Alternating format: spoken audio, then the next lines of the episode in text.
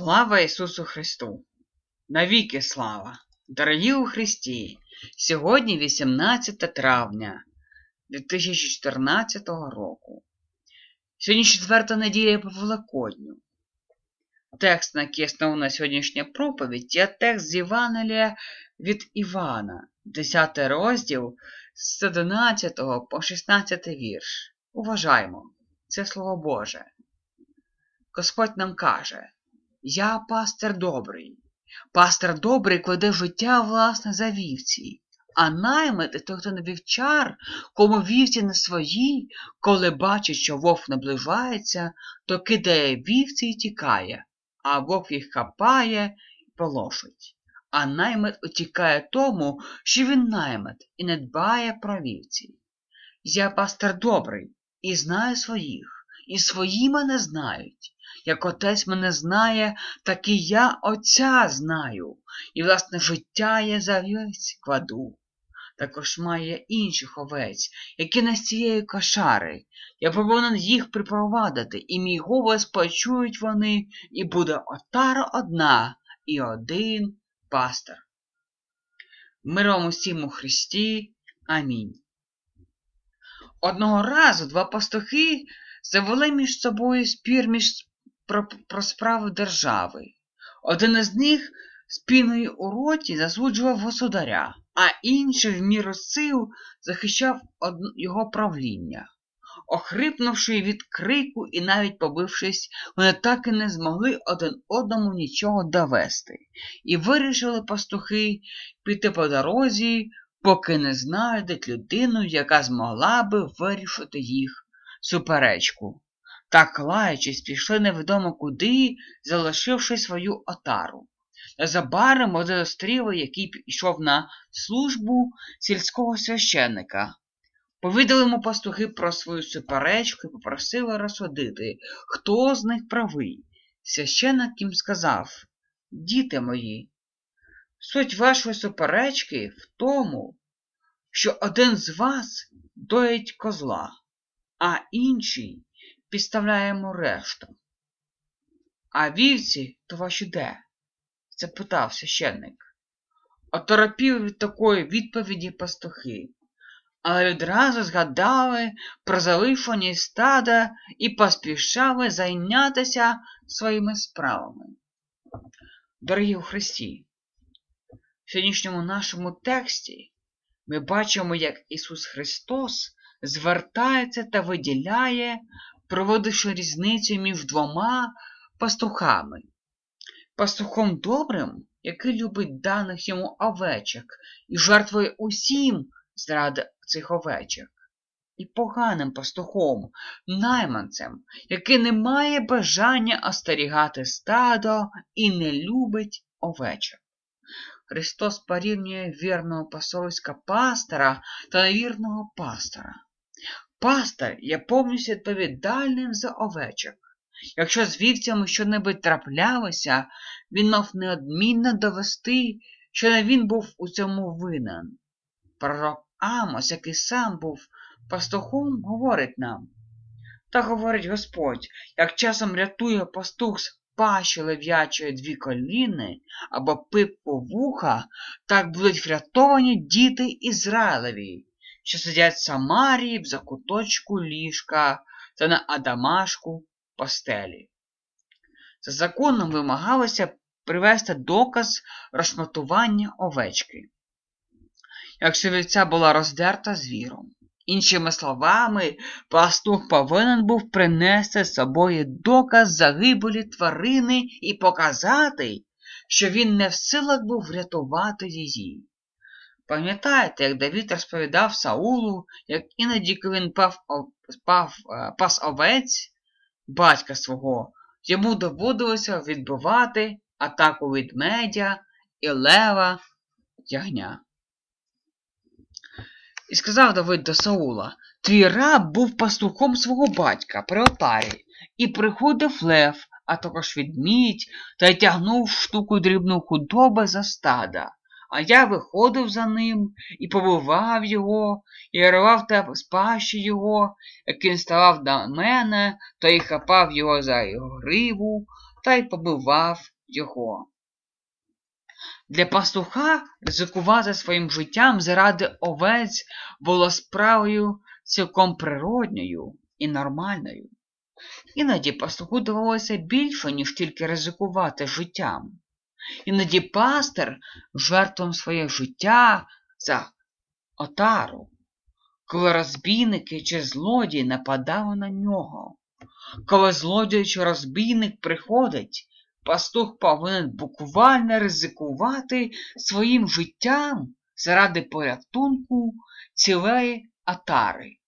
Справжній пастух завжди готовий ризикувати своїм життям заради порятунку стада і навіть готовий покласти своє життя заради безпеки всієї отари.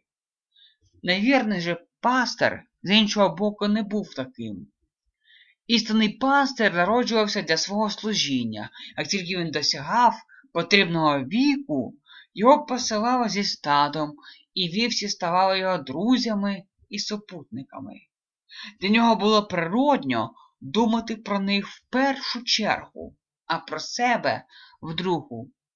Найманець був пастухом не по покликанню, а заради плати. Він наймався на цю справу виключно заради матеріальної вигоди. Він міг бути навіть просто людиною, яка вирішила проводити час на пагорбах замість міста, тому що він не ужився в місті. У нього не було свідомості відповідальності за це отару. Він був просто найманцем. Вовки становили велику загрозу для отари. Ісус сказав своїм учням, що Він посилає їх у світ, як овечок серед вовків. Павло попереджає керівників Ефеської церкви про вовків лютих, що не щадять отари. Коли вовки нападали, найманець забував це, крім порятунку свого власного особистого життя і тікав.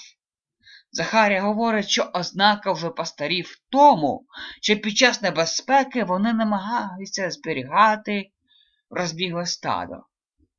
Працюючи тільки заради плати, думають тільки про свою плату, а трудящі з любові думають головним чином про людей, яким, яким намагається служити.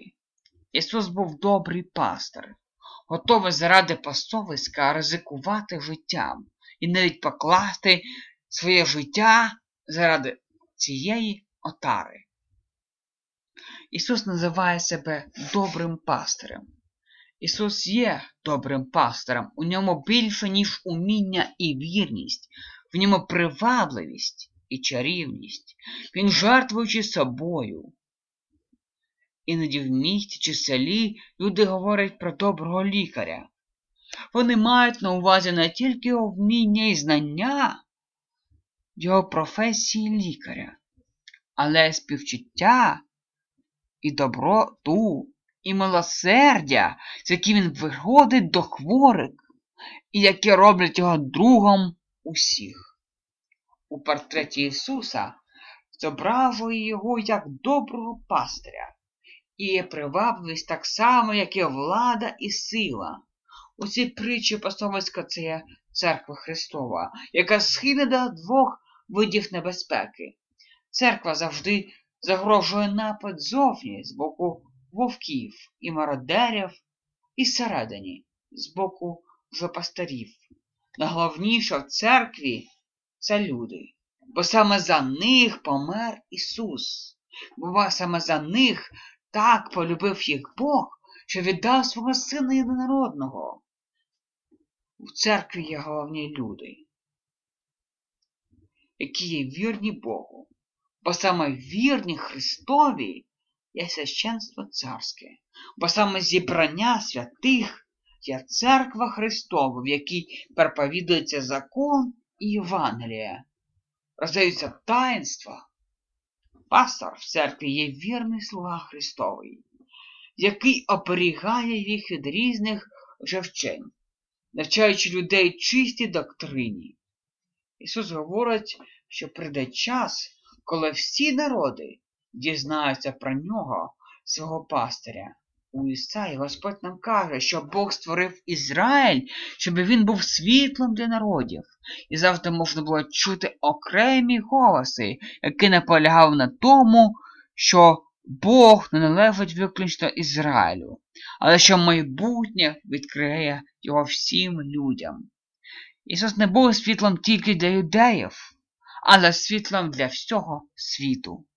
Кінцевою метою Ісуса було придбання усього світу для Бога. У перший час Він зосередився на юдейському народі, щоб вони проповідували Слово і не вертали інші народи, народи. Але кінцевою метою було осягнути весь світ, всі народи своєю любов'ю. Тільки в Ісусі Христі можлива єдність світу. Тільки в Синівстві Божому єдина можливість єднання людей.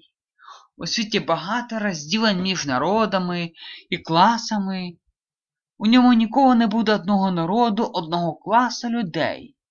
Єдине, що може перетнути перешкоди і згадати відмінності, це євангельська звістка Ісуса Христа яка говорить людям про вселенське батьківство Бога.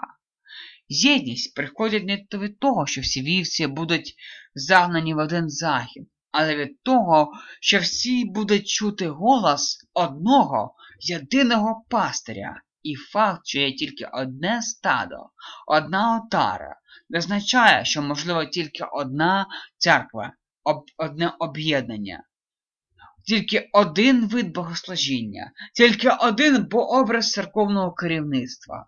Але це означає, що всі різні церкви, всі різні вірні Христові, всі віруючі у Христа об'єднуються у унікальну, у єдину, у святу соборну апостольську церкву. Марія Христа залежить від нас. Ми можемо допомогти йому зробити світ однією єдиною отарою, у якої він є один пастор. І от перед нами постає велике місіонерське завдання церкви. Господь хоче і спонукає нас ділитися доброю звісткою всім віруючим. Він дає таке завдання через свій великий наказ свідчити про Христа всім людям. А пастирі мають навчити нас свідчити про Христа, навчити нових членів церкви чистій доктрині і остерігати паству від яресі. І Господь стерегтиме тебе від всякого зла, стерегтиме він душу твою. Господь пастир стерегтиме твій вихід та вхід відтепер і аж на віки віків. Амінь.